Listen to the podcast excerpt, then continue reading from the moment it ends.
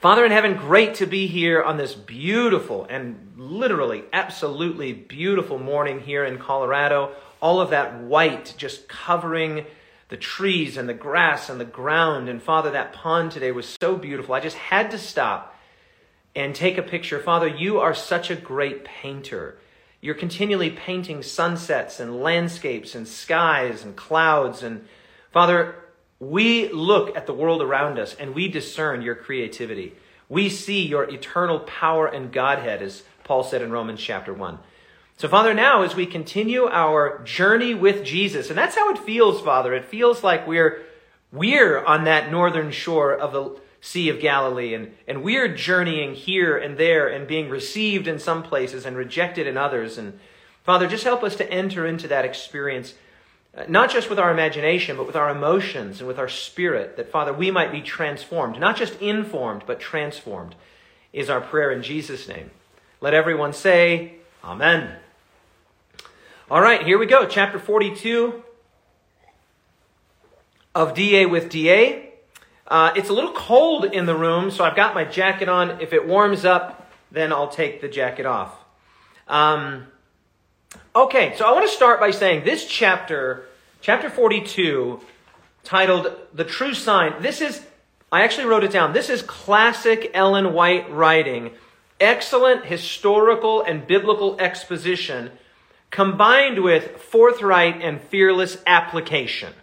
That's this chapter. I mean, this chapter is so, so wonderfully representative of Ellen White's writing. She does a great job in treating the text, addressing the text, talking about the historical, cultural nuances of the different places, the different circumstances, moving through the text of Scripture. But then that searching application. She's not afraid to call a spade a spade and to invite the reader not just to observe Jesus like we might observe a piece of art or a painting or a sculpture or something, but to be transformed by Jesus. And in this chapter, because it's a chapter that ends with hypocrisy, she turns that spotlight from just, you know, sort of a biblical historical appreciation of the person of Jesus to what's happening in your heart? What's happening in your soul? Has the leaven of the Pharisees crept into your life? And uh, it's searching and it's penetrating, and we're going to get there. Okay? So this chapter, again, is kind of divided a little bit, as several of the chapters have been, into two parts. And we start off in the northern area of the Sea of Galilee and then moving down, skirting the lake into Decapolis. And Jesus, again, is going to feed a large number of people with just a few loaves and fishes, right? So this is Matthew chapter 15, and that just happened, if I'm not mistaken, in Matthew chapter 14, right? Wasn't it just Matthew chapter 14 that we had the first feeding of the 5,000? or the feeding of the large multitude. Let's look here. Yeah, correct. So that's just Matthew chapter 14. Now we're in 15. And I'm torn about whether or not to read the Matthew account or the Markan account, but I'm going to read Matthew's, Matthew's account. It's a little more familiar to me. And uh, Matthew chapter 15, beginning in verse 29. So basically, what we're going to do is we're going to read the last, oh, 10 verses of chapter 15, and then we'll read the first 12 verses of chapter 16. Okay? Y'all ready? Here we go. Jesus departed from there, that is from the area in and around Phoenicia, because remember he's gone Syrophoenicia. So he's he's traveled from Capernaum up north to the hill country, and then now he's leaving there. Right? Remember, he went there for one miracle. The miracle that we talked about yesterday, the healing of the Syrophoenician woman's daughter. Incredible. And planting those little seeds in the minds of the disciples that the work that God is doing, the work that Messiah is doing in the world, is not just a work for the, the people of Galilee and Jerusalem and Judea, for the Jewish people, it's a work that's for the world, right? And their minds were still so prejudiced, and she talks about that here again today, how the mind of the disciples were so prejudiced because of the, the larger culture and context in which they lived, and old prejudices die hard. So Jesus is now going to travel uh, skirting the lake, as we mentioned already, and uh, that's where we're picking up the story here. So Jesus departed from there, skirted the Sea of Galilee, and went up on the mountain and sat down there. And I just want to say, I have a deep resonance with Jesus on this. Several times now, we've been told that Jesus went up on a mountain. He went up on a mountain.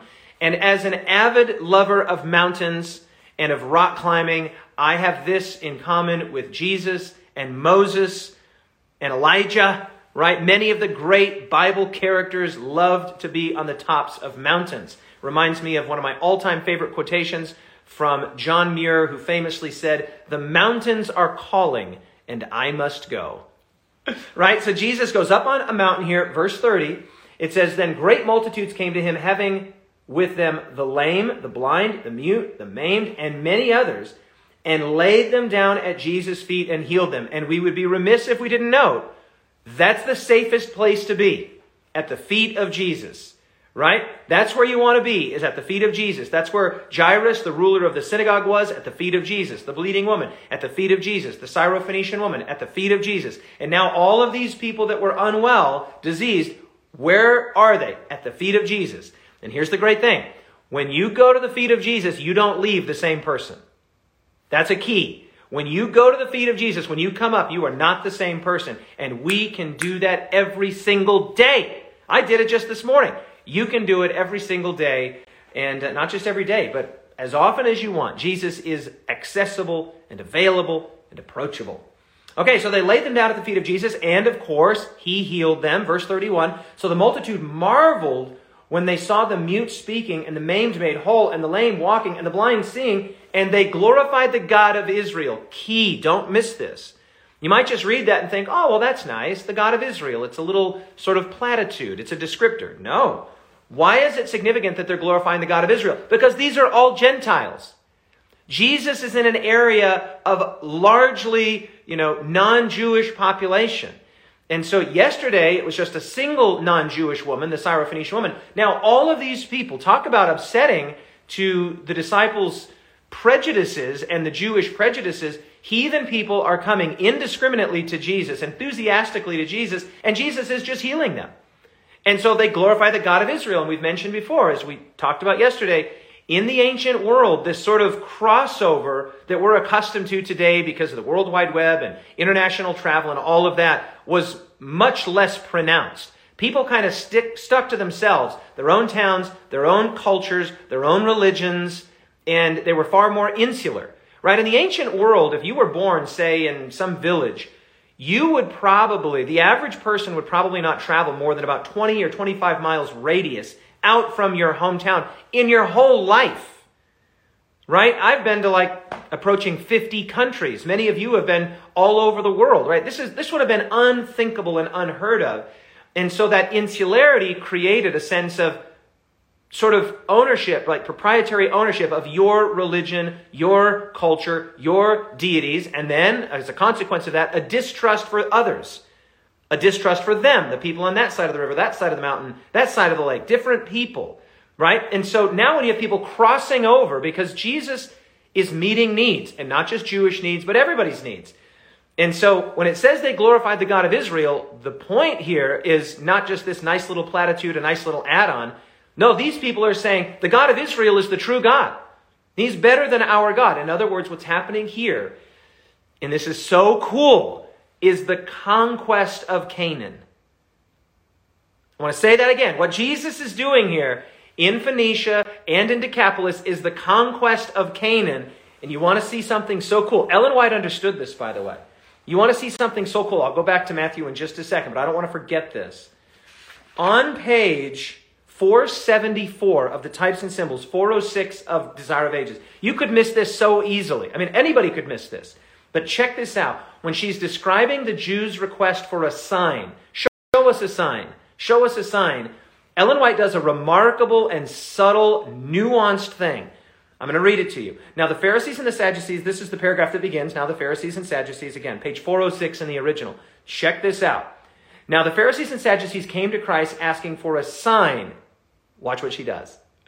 When in the days of Joshua, Joshua, why just throw Joshua in there? Watch. When in the days of Joshua, Israel went out to battle with the Canaanites at Beth Horon, the sun had stood still at the leader's command until victory was gained, and many similar wonders had been manifest in their history.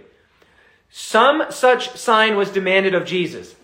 Friends, Friends, this is just a subtle, wonderful way that demonstrates Ellen White's conversancy with biblical theology. Check this out. she goes to the story of Joshua. Why? Why just randomly drop Joshua in there? There were hundreds, hundreds and thousands of miracles in the Old Testament that could have been, well, maybe thousands is too much, but hundreds of miracles that she could have just said, well, on the days of, in the days of Elijah on Mount Carmel, she could have quoted that, or she could have talked about the slaying of Goliath, or any number of wonderful events that happened. But she talks about Joshua. Why? Because Joshua was, of course, the one that received the baton from the hand of Moses and led the children of Israel into the Canaan land. By the way, there's a great lesson in that. I'll just say this briefly, and if you get it, you get it. And if you don't, that's okay. Moses, as a symbol of the law, could not take the people into the promised land. He could only get them to the borders of the promised land. He had to hand the baton over to Joshua, Yeshua, which is the same name as Jesus, and Joshua brought them into the promised land. Here's the takeaway. The law cannot get us into the promised land. The law can only get us to the borders of the promised land, but it's Jesus that takes us in to heaven. Come on now. That's hot. So here's the point. Why does she go to Joshua? Because what Jesus is doing here is conquering Canaan. But he's not conquering Canaan with swords and with spears and with military might. He's conquering Canaan with love and mercy and forgiveness and healing. Ellen White knew what was going on here, right? It's absolutely incredible. Jesus is Israel. He's doing the very thing that God had intentioned and commissioned for the descendants of Abraham to do. I mean, friends, I'm just on fire here. That's the very thing we talked about yesterday. And that Abrahamic promise, going back to Genesis chapter 12, verses 1 to 3, the importance of that cannot be overstated. We've mentioned this again and again in DA with DA. You can tell the whole story of Scripture in three passages Genesis 12, Matthew 1, Galatians 3. In those three passages of Scripture, you can tell the whole trajectory of the story of Scripture, and it revolves around God making and keeping a promise to Abraham and his descendants, and then keeping that promise in Christ. Come on. So Jesus shows up here, and he's conquering Canaan, right? But not by bringing death, but by bringing life. Oh, man, it's so beautiful. Okay, we're never going to get through this. Okay, so then they glorified the God of Israel. All of that was just a little commentary on that little phrase. The significance of that phrase cannot be overstated in the context here. Verse 32. Now Jesus called his disciples to himself and said, I have compassion on the multitude because they have now continued with me three days and have nothing to eat. And I do not want to send them away hungry lest they faint on the way. There was no Whole Foods, there was no Publix, there was no Albertsons or Safeway. If you were away from your home and you were away from your food stores, and you're out in the wilderness. I mean, Jesus preaching and Jesus' personality and, and healing was so amazing, people were like, no, no, no, this is once in a lifetime. I don't care if I haven't eaten. It also shows us that in the ancient world, food security was much lower than it is today, right? Like when you get a little hungry or I get a little hungry, most of us are like, oh, I wonder what's in the fridge. Or I'll go to the pantry and grab a snack. Food security in these days, like going a day or two without a meal, would not have been unusual for a great many people, like, oh, well, that was just a part of life. It's just, yeah, yeah, we haven't eaten for a few days, but, but hopefully we'll find some food. And Jesus is worried about their temporal necessities. And so he says, no, I can't. I can't just send them away. They've been with me for three days. It's my fault, fault in air quotes, that they haven't eaten. So I got an idea. Let's feed them. And so then the disciples said to him, slow to learn, slow to learn, where could we get enough bread in the wilderness to feed, to fill such a great multitude? Because it hasn't crossed their mind that Jesus could do again what he did in Matthew chapter 14 because those were Jewish people. And remember the tremendous significance of Jesus feeding the 5,000 because it had all of this manna, Moses, Old Testament significance. It doesn't cross their mind because of their prejudice. Key. Because of their prejudice that Jesus is going to do the same thing here. I mean, these are heathen. Right, right, right. The bread thing, the manna thing. And so, um, here again, here we go. Here's the sequel. Verse 34 Jesus said to them, How many loaves do you have? And they said, Oh, just seven and a few fish, Jesus. Yeah, not enough to feed this large multitude. So he commanded the multitude to sit down on the ground. And the reason for that was, obviously, so that they wouldn't stampede one another trying to get the food and somebody could be injured. One of the infirmed or one of the children. So Jesus, okay, sit down. Everybody sit down, sit down. And the same thing happens. It's like a rerun. And he took the seven loaves and the fish and gave thanks broke them, gave to the, to the disciples, and the disciples gave to the multitude. We've seen this movie before, right? Exact same thing. Now, I imagine that the disciples were a little less enthusiastic. I mean, maybe, I don't know, in my mind's eye, because it was super cool when they did it for the Jews, but now they're disoriented, they're uncomfortable, they want to get back to their familiar area, their familiar smells and sights and sounds. They're in this area that many of them had perhaps never been to before, and they don't like it. Surrounded by people that are not their people. And so you can just see them distributing. The people are amazed, just as the Jews had been amazed um, not long before. Verse 37 So they all ate and were filled and took up seven large baskets full of the fragments that were left. And I've wondered is there a significance between the fact it was 12 the first time and seven this time? I mean, 12 is certainly a very important number in Judaism. You had the 12 tribes of Israel and 12 disciples. They took up 12 baskets. And then here's seven. So if you have an idea about that, uh, put it in the comments. If you put it up right now, I, I won't be able to see it. But I'd love to hear any ideas that you have about that because I've wondered is there some significance here? I'm sure there might be. Um, verse 38 Now, when those who, now those who wait were 4,000 men plus women and children. And they sent away the multitude, and he sent away the multitude, got into a boat, and came to the region of Magdala. So this is where he's sailing across the Sea of Galilee, coming back into Galilee. So let's just pause there. So, in the first bit of this chapter, it deals with this section, and then we'll go back to Matthew chapter 16. Um, I've already made the primary point that I want to make here, and that is that Jesus was indiscriminately, unbiasedly healing these people because everybody is uniquely and wonderfully made in the image of God. There is, in fact, my good friend Elise, who was just with us a few days ago, sent me a really cool article that she wrote um, that I'm going to use in the week of prayer that I'm doing next week at Mile High Academy. And it's on this idea that there is no such thing as the average mind. And it's such a great idea because we can fall prey, especially in this comparative culture in which we live, to think, oh, she's smarter than I am, or he's more talented than I am. And we, we have this sort of gradation like, oh, oh, she's a 10, but I'm only a 6, and he's an 8, but I'm only a 5, or whatever. And the idea here is, is that everybody is uniquely and wonderfully made in the image of God. And the Apostle Paul says those that compare themselves among themselves are not wise. And she wrote, didn't write this article, but she sent me another interesting article called Not the Law of Averages, but the Flaw of Averages. What a cool, what a cool turn of phrase, right? The flaw of averages. The idea that, the idea that there's a, an average person. There is no average person. Everybody is uniquely wonderful with that genetic inheritance that they've received from their parents and then the unique life experiences that they've had. Every person is infinitely, uniquely, wonderfully, irreplaceably valuable to God. And yes, that includes you. It includes me, it includes you. And so I just love the idea here that, that, that Jesus, people are coming to Jesus and he's not saying, oh, are they Jews? Are they pious Jews? He's just indiscriminately, unbiasedly healing people, ministering to people, loving people. Okay? Um, it says he healed them all, and she says, as heathen as they were, which I really like.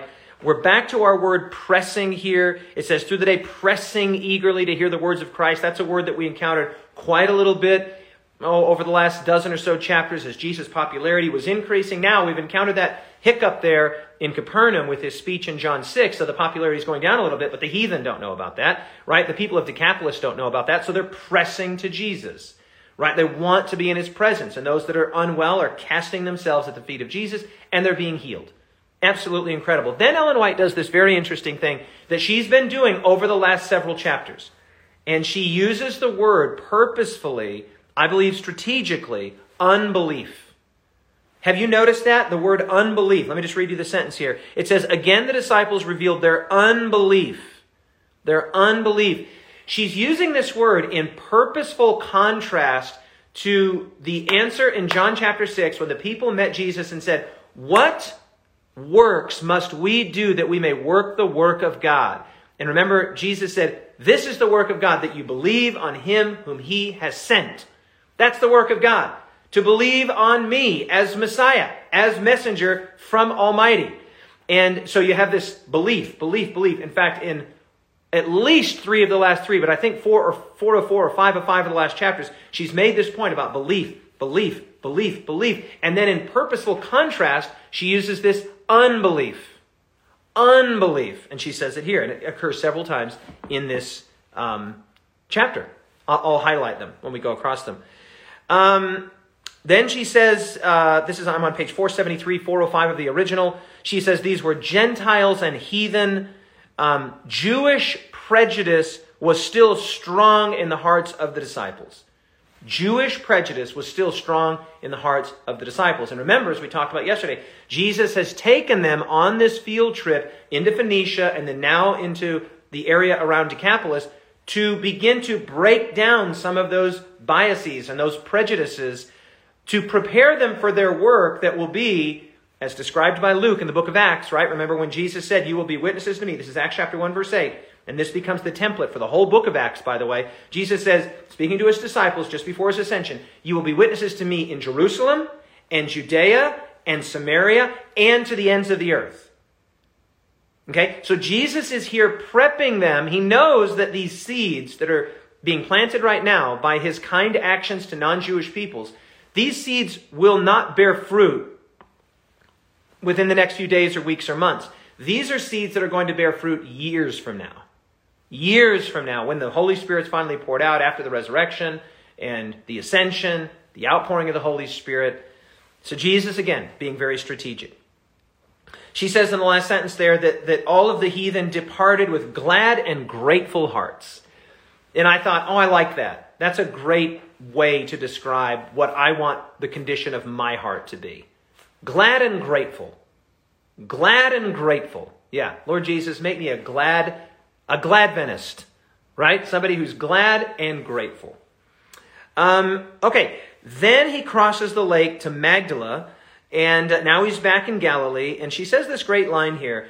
His spirit had been refreshed by the confiding trust of the Syrophoenician woman.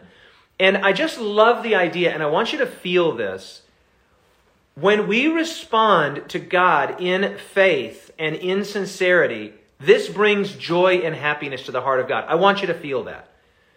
There are versions of God, and in fact, I've been meeting some of the coolest Christian people lately. Um, the day before yesterday, when I was in the barber shop, I met this lovely young couple. I think I might have mentioned this. The son and girlfriend of the uh, lovely lady that gave me a haircut, Carla. Thank you for the beautiful haircut. Um, and they're like worship leaders in their local um, church uh, Sunday church, and they they just nicest people, Frankie and Corey. And I said, man, I want to come and hear your. Their music leaders there, so I want to come and hear your music. I want to come to their church. I think their church is called Passionate Life. And then just yesterday, I went to the bank, and I wasn't in my bank. I was in somebody else's bank. I had to go in and cash a check. And uh, the bank teller, Ryan, was the was the youth pastor also at his local church called Freedom Fellowship. And he was the nicest guy. And I just thought, man, God has his people. God has his people everywhere, and we need to not have these similar prejudices that the disciples had that if people aren't members of our tribe, our church, our denomination, our community, well, then they're not one of us. No, there is no us and them, only us. Okay? Love that point. So, um, but anyway, back to the point I was going to say. There are some versions of God out there that have God as this sort of austere, unaffected, almost indifferent God who nothing can be added to him. He cannot experience joy. By the way, this is an old Greek idea. It's referred to in theological circles as the impassibility of God. Not impassible in the sense that you can't pass him or get around him, but without passion, without emotion and I just love the idea that Jesus is described here as having been refreshed, having enjoyed the faith, the persistent, determined faith of the Syrophoenician woman. And friends, God responds similarly to your faith. It brings him joy. And I want you to feel that. Just let that wash over you right now. Your faith, your sincerity, your service to others brings the heart of God great joy. Um, so now she's making the point about how he had been in Galilee where a lot of great things had happened, but he'd kind of been chased out um, of Capernaum. He'd gone on this little, you know, field trip through the you know less Jewish lands or the heathen lands. He's now come back into Galilee, and she makes this point. He was met with contemptuous unbelief. Ooh, there's our word unbelief again. She's purposefully using that word in contrast with belief, but not just any ordinary unbelief, contemptuous unbelief. The unbelief of derision and hatred and, and despising, contemptuous unbelief. And now we're introduced to kind of a unique, not unique, but a new, a novel idea in the Gospels up to this point. I think this is the first time we're introduced to it, and that is a deputation or a coming together of not just the Pharisees, which have resisted Jesus, right? Because Jesus is eating with unwashed hands and he's hanging out with all the wrong people. We've been over this quite a little bit. But now the Sadducees are getting in on the Jesus hating game. And remarkably, unexpectedly, the Pharisees and the, the Sadducees are coming together. They hate one another, but like the old saying says, the enemy of my enemy is my friend. And I mentioned yesterday, for reasons that I wasn't planning on, reasons that are not entirely clear, I spent a little bit of time talking about politics and politicians. And uh, I was like pretty fired up about it because I, I see some people in the Christian world allowing themselves to be defined by their political affiliations or their political ideologies and not by the infinitely more important gospel identity and gospel ideology. And yet, right here in this paragraph, she says exactly what I was saying yesterday about politicians. I actually wrote politicians in the margin. And this is the paragraph that begins with a deputation of Pharisees had been joined. This is page 405 of the original, 473 of types and symbols. Listen to this. A deputation of Pharisees had been joined by representatives from the rich and lordly Sadducees. Okay, this is an unexpected alliance. The party of the priests, the skeptics, and aristocracy of the nation. These two sects had been bitter enemies. Now listen to this. The Sadducees courted the favor of the ruling power in order to maintain their position and authority. And I just wrote, that's, po- that's politicians. That's political thinking. I'm going to do whatever I have to do. I'm going to make whatever compromises I have to make in order to stay in power. Because what matters most is that I get to keep my position. And that, unfortunately, tragically, is the motivation of a high percentage of politicians, not just in modern times, but historically. Right? Again, in the words of George MacDonald, it is not in the nature of politics that the best of men should be elected because the best of men don't want to govern their fellow men. Or the best of women don't want to govern their fellow women.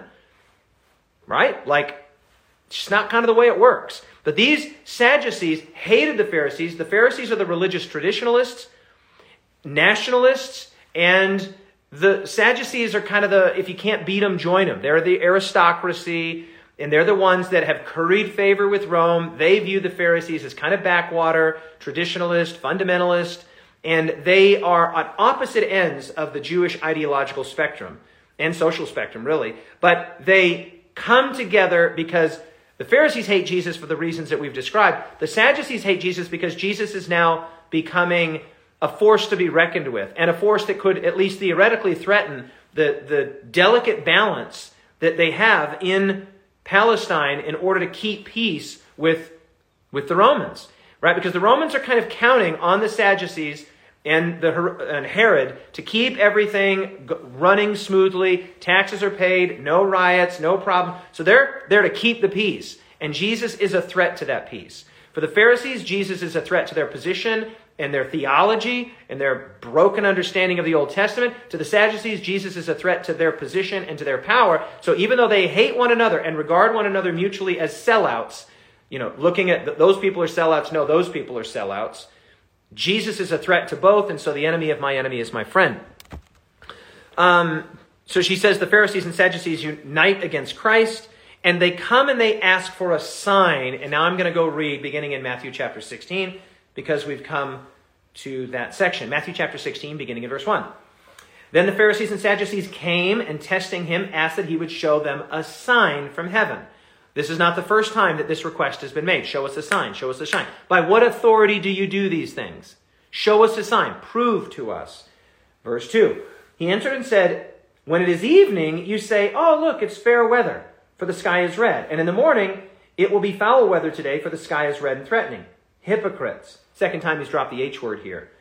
Um, you know how to discern the face of the sky, but you cannot discern the signs of the times. A wicked and adulterous generation seeks after a sign, and no sign shall be given it except the sign of the prophet Jonah. Jesus has already said this or alluded to this back in Matthew chapter 12 that there's some affinity, some similarity between Jesus' mission and Jonah's mission, between what happened to Jesus and what happened to Jonah. And I'm only going to say, if you haven't already watched my seven part series on the book of Jonah, you can watch that at the Kingscliff YouTube channel. It's titled In the Felly of a Bish.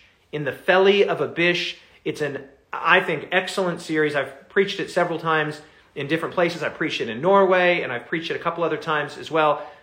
Actually, no, I think I only preach it those two times. I preached it in Kingscliff and in Norway, but it's a great series walking through the four chapters of the book of Jonah. And one of the things that we continually do in that series is note the overlap, the similarities between the mission of Jonah and the mission of Jesus, both by way of similarity and by way of contrast.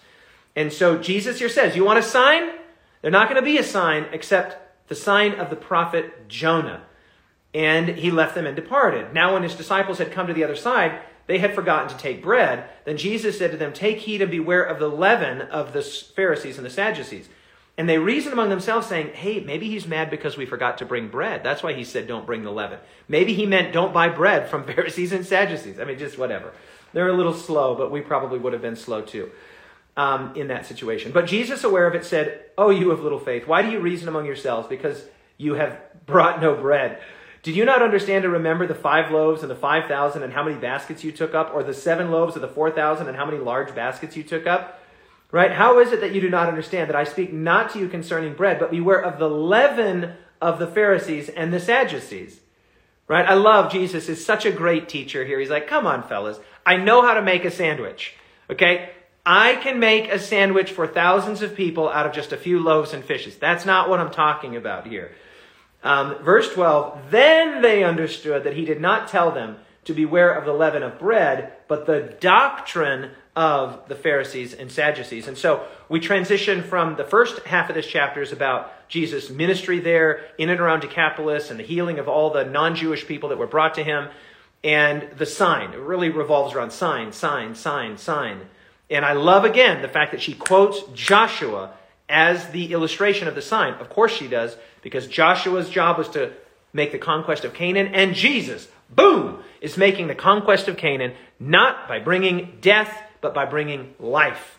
Sola Scriptura 07 says, fish sandwiches, that's right. And even though I'm a vegetarian, you better believe if Jesus is serving fish sandwiches, I'm eating them. I'm eating them. I would have eaten that food no problem. I know there's a lot of good Adventists that wouldn't have. They would have been like, no, no, no, no, I'll just take the bread, please. And, and do you have any um, veggie links? No, I would have been like, give me the fish sandwich. I'll take two, in fact.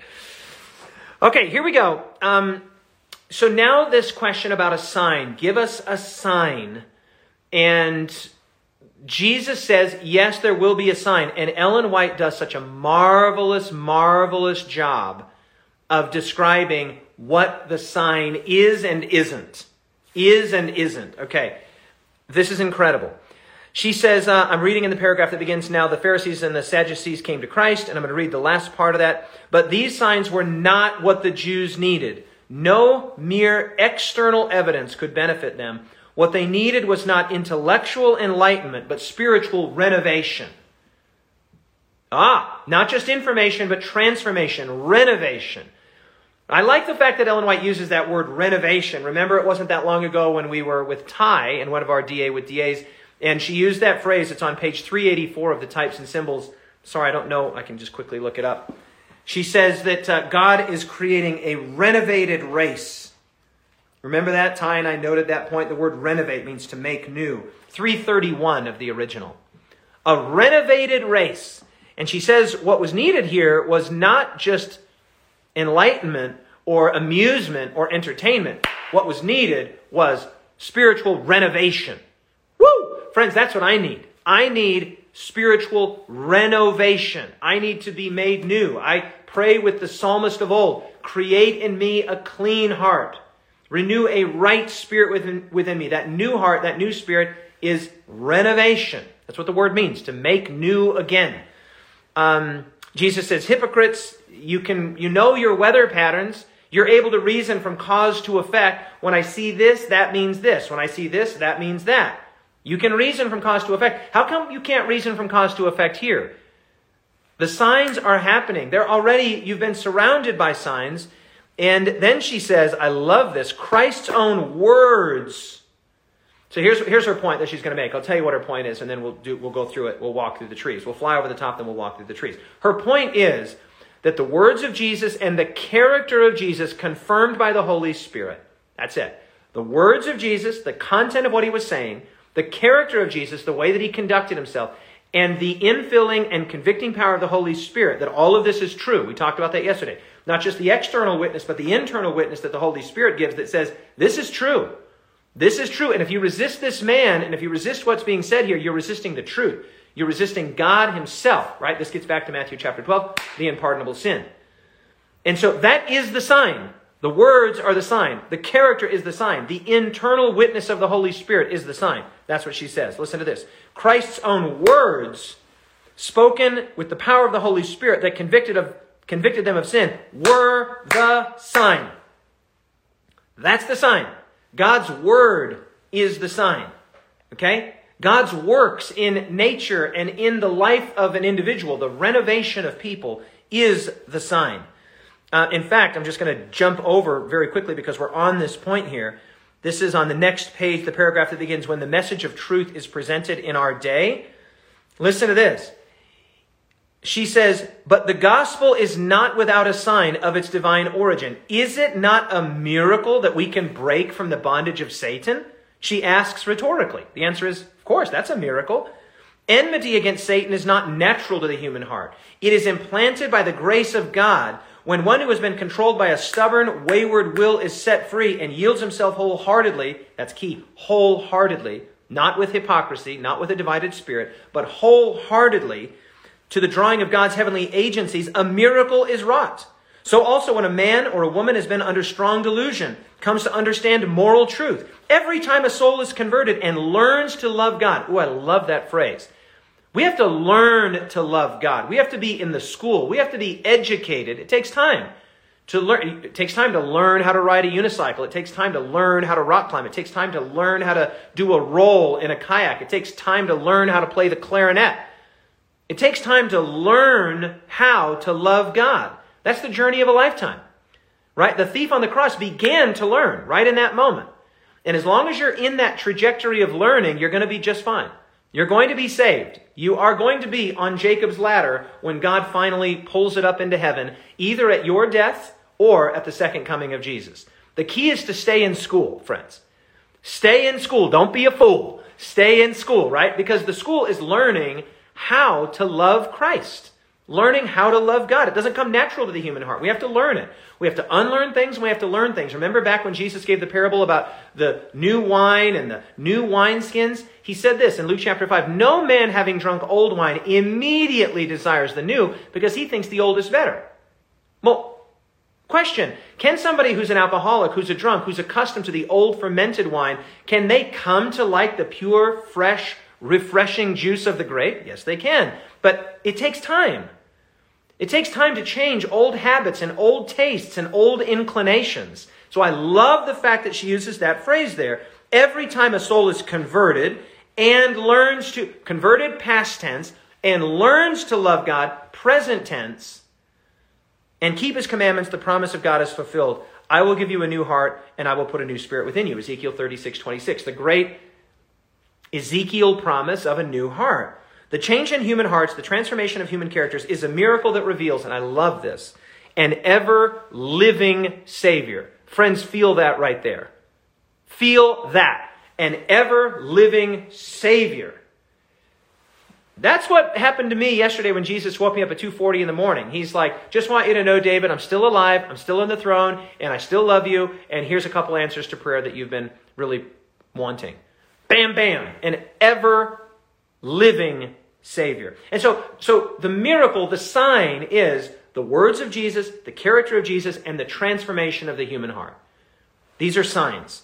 And then Jesus says, hey, look, the sign is going to be the sign of the prophet Jonah. And then he describes, and we did this back in Matthew chapter 12. Remember Matthew 12, where Jesus says, A greater than the temple is here, a greater than Solomon is here, a greater than Jonah is here.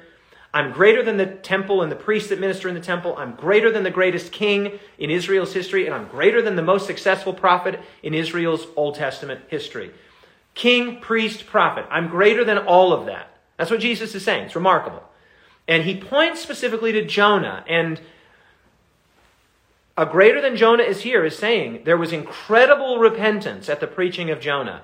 And there will be incredible repentance at my preaching.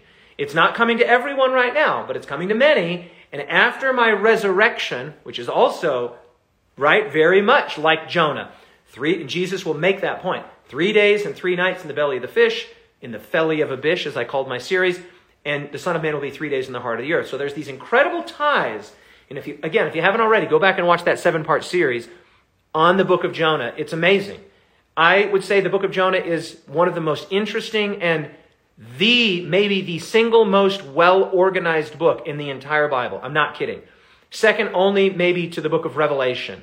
The structure and the literary organization, the poetic organization of the book of Jonah is incredible. It's divine, frankly. It's divine. Okay, so she talks about Jonah. Um, then she says, and I thought this was so interesting Jesus' healings are obviously being dismissed here, right? This is very important. Jesus' healings are being dismissed because all of these healings are clearly signs. They're clearly miracles, but they want a different kind of a sign. They want a sun stand still in the middle of the sky kind of sign. They want the Red Sea parting kind of a sign. Jesus knows that that whole relentless pursuit of signs, a religion that's corroborated and, and built upon signs, doesn't work because they've already been dismissive of a number of signs that have been presented plainly to them. Remember when he cleansed the temple? They said, What sign do you show us that you have authority to do this? Well, the sign was the authority. The sign was the fact that you fled in fear under conviction because the Holy Spirit said to you, This guy is on fire and don't get in his way. That's the sign. Jesus is the sign. In fact, this is so awesome. The paragraph that begins. Oh, one quick point I was going to make. One of the reasons that the Pharisees were so dismissive of the signs of Jesus is that they were healings of mercy toward people that the Pharisees didn't think deserved mercy.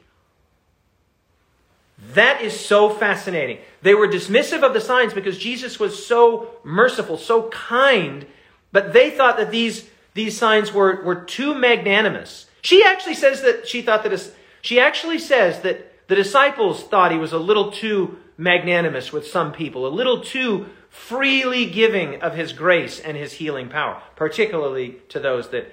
And, and then she says, in this chapter, she says that the disciples actually thought that Jesus probably should have performed some kind of a miracle to satiate the, to slake the thirst for signs that the Pharisees and the Sadducees had. But Jesus was wiser than that. He knew that to give them a sign would it would just be dismissed anyway because the reason they wanted signs was not because they were sincere seekers for truth, but because they were hypocrites. And they were trying to mask their own desire for self exaltation in being contemptuous of Jesus, being a hater. That's what we would say in today's day and age a hater. I had an experience yesterday. I'll be very brief and very vague about it. But I just want to say that don't be a hater. And I'm not just talking about of me. I, I have zero desire to come to my own defense, but I don't like it when I see friends of mine that are being hated upon for foolishness. I, I just think it just hurts my heart that Christian people are not outside of and better than the prevailing culture of hatred and judgmentalism and cancellation and political partisanship. It's like there should be we should be so above this. Our citizenship is in heaven. And rather than finding a reason to be dismissive of someone or unkind to someone or contemptuous of someone, why not find a reason to be affirming of them, to be kind to them, to grow them? If you really want to move somebody, if you think that somebody's at fault or in error, if you really want to move them from, you know, A to B and B to C, you don't do that by being contemptuous and judgmental and unkind, by being a hater. You do that by coming alongside of people and ministering to them, by discipling them, by drawing close to them right? Like, anyway, so that just really, it's, it's unfortunate that that's the world that we live in. But this, I'll come back to that in just a second. I want to say this. That paragraph that begins, that which led the Jews to reject the Savior's work. I'll return back to that celebrityism thing in just a bit and then we'll wrap it up. Um, I want to read that paragraph. That which led the Jews to reject the Savior's work was the highest evidence of his divine character. Interesting. The greatest significance of his miracles is seen in the fact that they were for the blessing of humanity. Then she uses that phrase again in the very next paragraph. The highest evidence. Two times she says it. And both times she says it's the character. Look at this. The highest evidence that he came from God is that his life revealed the character of God. And then she says, such a life is the greatest of all miracles. This is what I mean when I say that Jesus is uninventable. No one could have written this story. The uninventability of Jesus is such that no human being has the capacity to have written this story in this way. Right? Human history is filled with stories of men that thought they could ascend to the position of the divine, the position of the deity, the position of God but only one story of the God who became a man and behaved like this. Right? This isn't Iron Man. This isn't Captain America. This isn't Spider Man. Those are the stories that we write. Right? The stories that human beings write largely have heroes that we all are like, yeah, that's the hero. Jesus is the anti hero. This is why people didn't like him. They were like, this guy's not a very good Messiah. This guy doesn't know how to do Messiah stuff. Yeah, we want a David. We want a Solomon. We want a Saul. This guy's a terrible Messiah. He was the anti-hero. We now look back retrospectively with the benefit, the hindsight, with the benefit of hindsight of the resurrection and the outpouring of the Spirit and, and the history of the Christian faith, and we're like, whoa, that guy was the hero. But it's amazing how many Christians still reduce the biblical story, the biblical story, they reduce it down to just kind of like a superhero tale, where basically what God is going to do is just show up as a divine superhero and kick the, kick the butt of all of the bad guys. Now, Jesus kicked the butt of all the bad guys by hanging on a cross, not by, not by imposing violence on people, but by having violence imposed on him. It's incredible. He's the anti hero. This is the story that no one could have written. And I love what Ellen White says there. Such a life is the greatest of all miracles. Agree. Agree. And then she basically says, look, the reason that Jesus didn't work a miracle, even though the disciples thought that he should have worked some kind of a sign, Jesus knew that no no sign would have satisfied their, their hypocritical curiosity. She says, He does not impart power to vindicate ourselves or to satisfy the demands of unbelief. Okay, so Jesus isn't going to work a sign just to keep people happy. Next page. Um, oh, she says this line again. A consistent life is a great miracle. Signs. Um, then he starts to talk about the leaven. Uh, she uses the word unbelief again. She uses it, I think, five times in this chapter. Then she starts to talk about the leaven of the Pharisees and the Sadducees, which she says in, in the mind of the Jews, leaven came to symbolize sin because leaven had to be gotten out of the house in preparation for Passover. Right? And the reason there, of course, is that the leaven takes time to rise, and at the Passover, the nation of Israel had to be, they couldn't be waiting for anything. They couldn't be grabbing anything. They had to be ready at a moment's notice to get out and to follow the leading of God. And so leaven came to be a symbol of sin. And um, he says, Beware of the leaven of the Pharisees, which is hypocrisy. Okay? The doctrine and the hypocrisy of the uh, Pharisees and the Sadducees is what Jesus is saying to be uh, weary of. Um, she says that the, the, the disciples did not discern the hypocrisy of the Pharisees and the Sadducees. Of course they didn't. They still thought at some level that they were super religious people.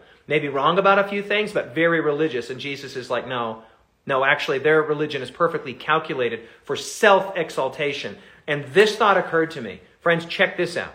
Do you want to know who the Pharisees were and the scribes, especially the Pharisees, but to some degree the Sadducees? Do you want to know who they were in their day? They were the celebrities. They were the stars. They were the social media influencers. That's who they were. They were celebrities. They were the people that everybody looked to. That's what's happening on Instagram and social media and all these, you know, so-called influencers you influence with your six-pack abs and your bikini body and your, you know, audacious acts. Okay, whatever. Right? Jesus was the real influencer here. These people were the celebrities, and when they saw Jesus' popularity going up, they realized that their popularity was going down. Right? So Jesus' popularity is going up, their popularity is going down. And they don't want to lose followers, they don't want to lose likes, they don't want to lose influence. They're celebrities. And listen to this paragraph. This is page 409 of the original, 477 of the types and symbols. The hypocrisy of the Pharisees was the product of self seeking.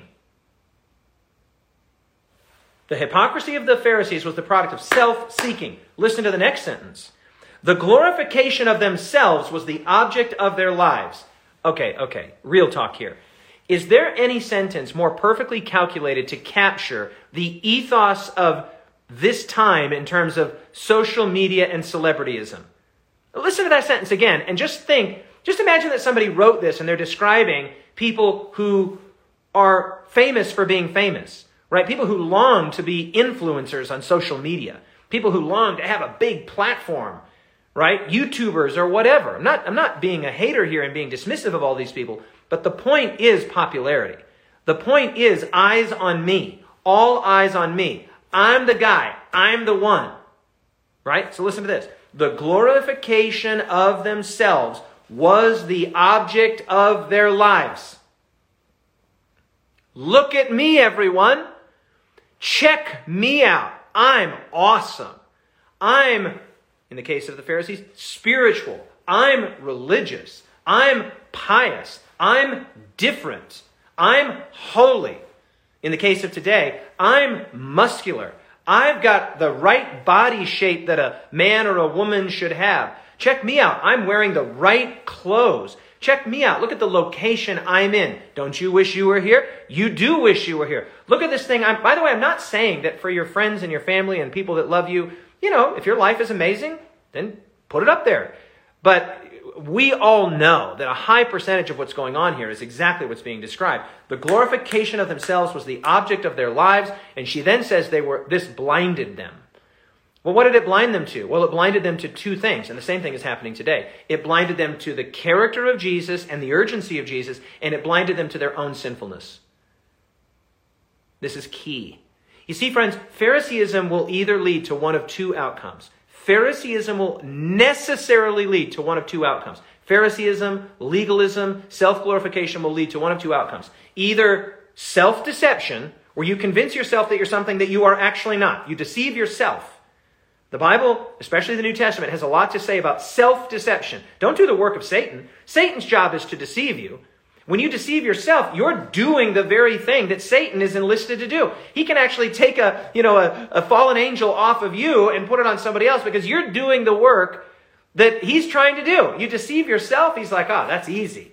So, so Phariseeism, legalism will either cause you to self-deceive, think that you're something that you are not, or it will lead you to despair.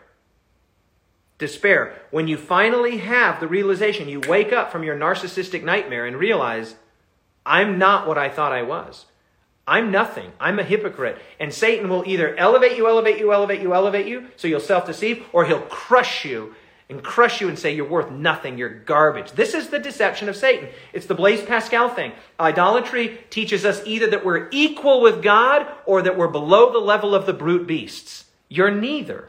You're a human being made in the image of God. You are uniquely and wonderfully valuable, irreplaceably valuable, but you're not all that and you're not worthless and nothing. Right? Both of these are lies. I have a sermon that I, I preach about this, and um, I'm just deeply passionate about the idea that we are realists. See, this is the great thing about being a Christian. Christians are realists. We're realists about the environment. We're realists about politics. We're realists about our own selves. We're realists about religion. We're realists about the limits of healthful living. Yeah, I want to live healthfully too, but I'm a realist. I'm a realist. I know that I could live a perfectly healthy life and still get some form of cancer or die in a car accident. See, friends, Christians should be realists above all else because we're tapping into reality as God defines it. And who better to define reality than God?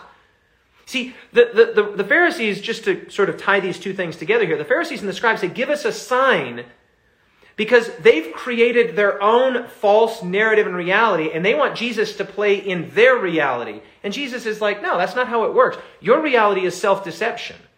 Your reality is hypocrisy. Your reality is celebrityism. Your reality is self exaltation. Your reality is death.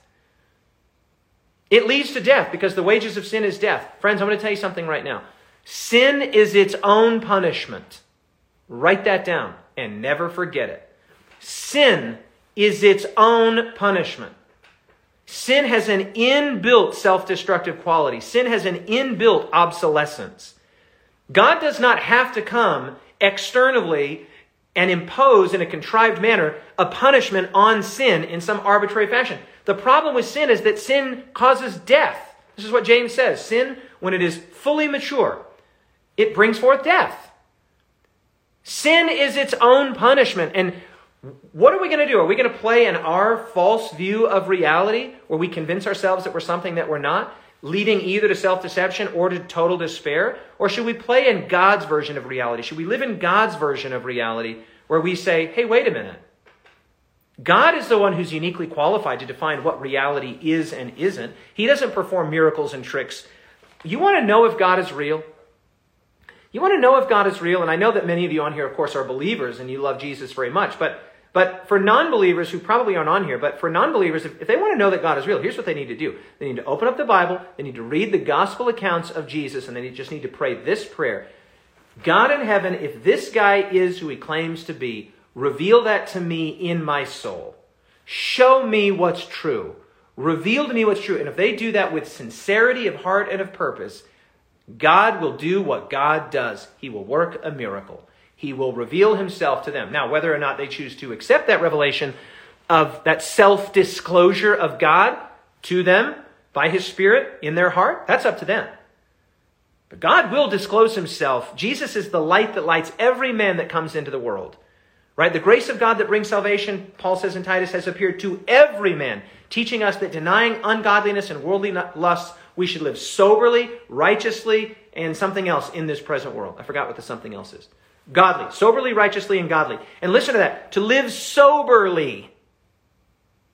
Think about that. Do you know what it means to live soberly? It means to live in reality. Right? When you're got a phone call there I had to say no to. When you're drunk, when you're inebriated, you're not living in reality. You're living in a in a convoluted, inebriated state created in your brain by the molecule of alcohol or some other drug. That's not reality. Christians are realists. We're the greatest of all realists. We should be realistic about ourselves. We should be realistic about the world. We should be realistic about the promises of politicians. We should be realistic about money. We should be realistic about all of the things. Because who better to give us access to reality than God, who is himself ultimate reality? And so I just love this idea that, that this whole celebrity culture and this self exaltation, it's all it's all built on a house of cards, it's built on sand, and we should not fall prey to it. If God wants to give you a platform, praise the Lord. Use that platform for telling people about Jesus. Okay, I love it when people that have a big, I have no problem with people having large platforms. I think it's great. I want Christians to have huge platforms, but not for the purposes of self aggrandizement and self exaltation, but for the purpose of making Jesus famous. I have some friends who are Christians who have very large platforms, and I'm so happy for the platforms they have. When I hear an athlete or an actor, which is extremely rare, but when I hear or a politician or a wealthy person speak about their relationship with Jesus, I'm like, yes. Father, increase their tribe, increase their influence, grow their platform. I would love to have a larger platform, not because I think David Asscherick is awesome. David Asscherick's just an ordinary guy, very much like you right? Ordinary and extraordinary, made extraordinary by the grace of God. But I would love to have a larger platform because that gives me more opportunity to tell people about Jesus. And to the degree that God can trust me with that platform, He will bless me with it. And to the degree that you and I cannot be trusted with that platform, we will not be blessed with it. God loves us. He's too much a friend to give us that which we cannot bear. There's a thought. Okay, so I want to just close on this. This is the second to the last paragraph she says, um, the one that begins, among the followers of our Lord. I love this sentence here. How often our service to Christ, our communion with one another, is marred by the secret desire to exalt self. How ready the thought of self elevation and the longing for human approval. Could she be describing social media any more clearly? The longing for human approval. And I have a sermon that I've preached on this called The Gospel Tribe please go find it. It's on YouTube, it's on Storyline. Go listen to it. And I talk about the deception of social media, and I really do need to wrap this up. Um, then I love, love, love, love, love that last paragraph. This sentence is incredible. The religion of Christ is sincerity itself, as contrasted with hypocrisy. The religion of Christ is sincerity itself. Sincerity itself. This is why this, this is why the religious leaders could not understand the movements or the teachings of Jesus. They couldn't understand him because they were actuated by totally different motives than Jesus was actuated by. They they couldn't understand. So when they come and they say things like, "Why why does your master eat with these people? Why does your master not why why?" They didn't understand. Their motives were not his motives. Their goals were not his goals. Their reality was not his reality. And I want to be actuated. I want a life of sincerity, authenticity. I want the person that my wife sees to be the person that you see. Now, not the naked person, obviously. That's not what I mean. But like in my character, I don't want my children to be like, oh yeah, my dad, he, he, was a, he was a pastor, but he didn't pastor us very well. I want my sons to be my biggest fans. And, and not fans like, oh, in an idolatrous way, but I want my sons to see living Christianity in my life with all of the humility and the repentance and the confession, as well as the kindness and the mercy and the, and the enthusiasm. I don't want to be something to you and then not something to them. I want my life to be characterized by consistency, by sincerity. I want all of the leaven of the Pharisees out of my life. And that's what this chapter is about. That's what this chapter is about. And I thought it was awesome. I thought it was an incredible. Oh, my word. What was your word? Quickly, quickly, quickly, quickly, quickly. What was your word? Let me tell you mine. Let me see what yours was first. Let's see if anybody got the same word I got. Let me see if you got my word. Okay, so I've got the word um, waiting here. Uh, the whole authentic package. Unleavened. Yep, yep, yep, yep. Unleavened, I said leavened or leaven. But unleavened's actually a better word. I'm going to add I'm going to add the U there. Get my pens. Yeah, I like that better. I had leaven, but unleavened is a better word. Good for you. Unleavened. There it is. Unleavened. That's what I want to be. I want to be sincere. Let's see what else we got. Transformation, renovation. Ooh, great word. Newness, transformation, influenced. Yet leaven, create, unleavened. Malisa says, agree. Renovation, says Katie, great word. That was my word, leaven. Yeah, I just changed mine to unleavened. I like that better. Because I'm trying to stay, remember, with positive words. I've had, I don't think I've had any negative words yet. I did have, I don't know, not many. Impartation, says Karen. I like it. Influence. Uh, Melka says leaven is mentioned eight times. Yeah, I believe that. It just, it's the, it's the central point. They're changed. Oh, great word. Humility, great word. Sincerity. Oh, Anne Marie Freeman, seven. Great one because she says there in that last sentence of the last paragraph, that sincerity is the mark of a true Christian life. So you did life, is that you, Hannah? Implanted. Oh, that's good. Implanted, like the, the, the, the leaven is implanted and it works. Okay, that's good. Because interestingly, Jesus has used leaven in Matthew chapter 13, which we didn't cover because that's covered in Christ object lessons, which maybe we'll do at some point in the future. She, she uses leaven in a positive way, or I should say, Jesus uses leaven in a positive way, right? He says the kingdom of heaven is like leaven that a woman hides inside of bread. So, yeah, good. Blind, follower, renovation. Okay, these are all great words. And quickly the rubric, and uh, then I got to get out of here. Okay, here we go. You guys ready? I got a huge day ahead of me today. Here we go. What was the point of this chapter? I wrote to reveal and contrast the true nature of heavenly signs and hypocritical selfishness to, com- to reveal and to contrast the true nature of heavenly signs, because the signs were the words and the character and the internal confirmation of those words by the Holy Spirit, and then also hypocritical selfishness. It's leaven, it gets inside of us, and we don't even know. It's leading us either to self exaltation and self deception or to despair. When we wake up one day and say, I've been living a lie, this isn't who I am. By the way, that's one of the reasons I think, well, anyway, I gotta be, I gotta be brief here. Person, what do we learn about the person of God here? That Jesus' life and character is the greatest of all miracles. I wrote that. Oh, Scott says, What's the seven part series you mentioned on Jonah? It's called In the Felly of a Bish. It's a play on the in the belly of a fish. So in the felly, F E L L Y, of a bish. It's a little play on words. You'll understand what it means when you watch the series. If you just type that in, Asherik felly or felly of Abish, or you just go to the Kingscliff YouTube channel, you'll find it. Seven part series on the book of Jonah. Let me know what you think of it. Oh, Cassandra, thank you for putting the link up there. Um, prayer. Okay, you ready? Have you guys ever heard the saying, get the lead out? Hey, get the lead out. You know, like, hurry up, get the lead out. How about get the leaven out? Is that cheesy enough for you? Get the leaven out. God, purify and elevate not just my external religiosity, but especially my internal motivations. Give me that new heart that you promised in Ezekiel chapter 36. Get the leaven out. Father, get the leaven out. And then finally, practice. How can we practice this chapter? I wrote to lean in to the world. Or excuse me, not the world, the word. We can lean into the world in service like Jesus did in Decapolis. But to lean into the Word, the life of Jesus in study and in meditation, and then follow that up with proclamation, like the mute deaf man that went and told everybody, and the demoniacs of Decapolis that went and told everybody what great things God had done. So I want to take in the life of Jesus in study and in meditation in Scripture. I want to be a realist, and then I want to go tell the world what's really going on. I want to be a proclaimer. That's, that's my practice right? I want to be a Christian, a true Christian in my innermost soul. All right, beloved, please pray for me. I've got a big day today and tomorrow.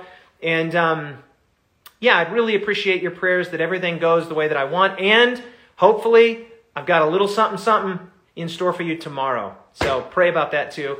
I don't know when it'll be tomorrow. It could be either in the morning or in the evening. It just depends on how my potential surprise works out. All right, let me pray with you. Father in heaven, I want to thank you for all these beautiful people. And Lord, I cannot wait until we can do the real DA with DA in the new heaven and the new earth when we are spending the rest of eternity with the desire of ages. Him whose life was a miracle itself, revealing the words and the works of the inner workings of the heart of God, your heart. Father, what a beautiful heart it is. And we see the way that you relate to people, the humble and it's just such a beautiful picture in Christ. And then we see the way that you rebuke sharply hypocrisy, not because you hate those people, but because you love them and you want to save them. And hypocrisy will eventually work its way through our whole life and, and turn us into shells of ourselves. Father, we don't want to be whited sepulchres. We don't want to be whited tombs. Father, take the leaven out of us, and may we be transformed by the uninventable, beautiful, incomparable life of the man Jesus of Christ, Jesus Christ, the desire of nations, is our prayer in Jesus' name. Amen and amen and amen.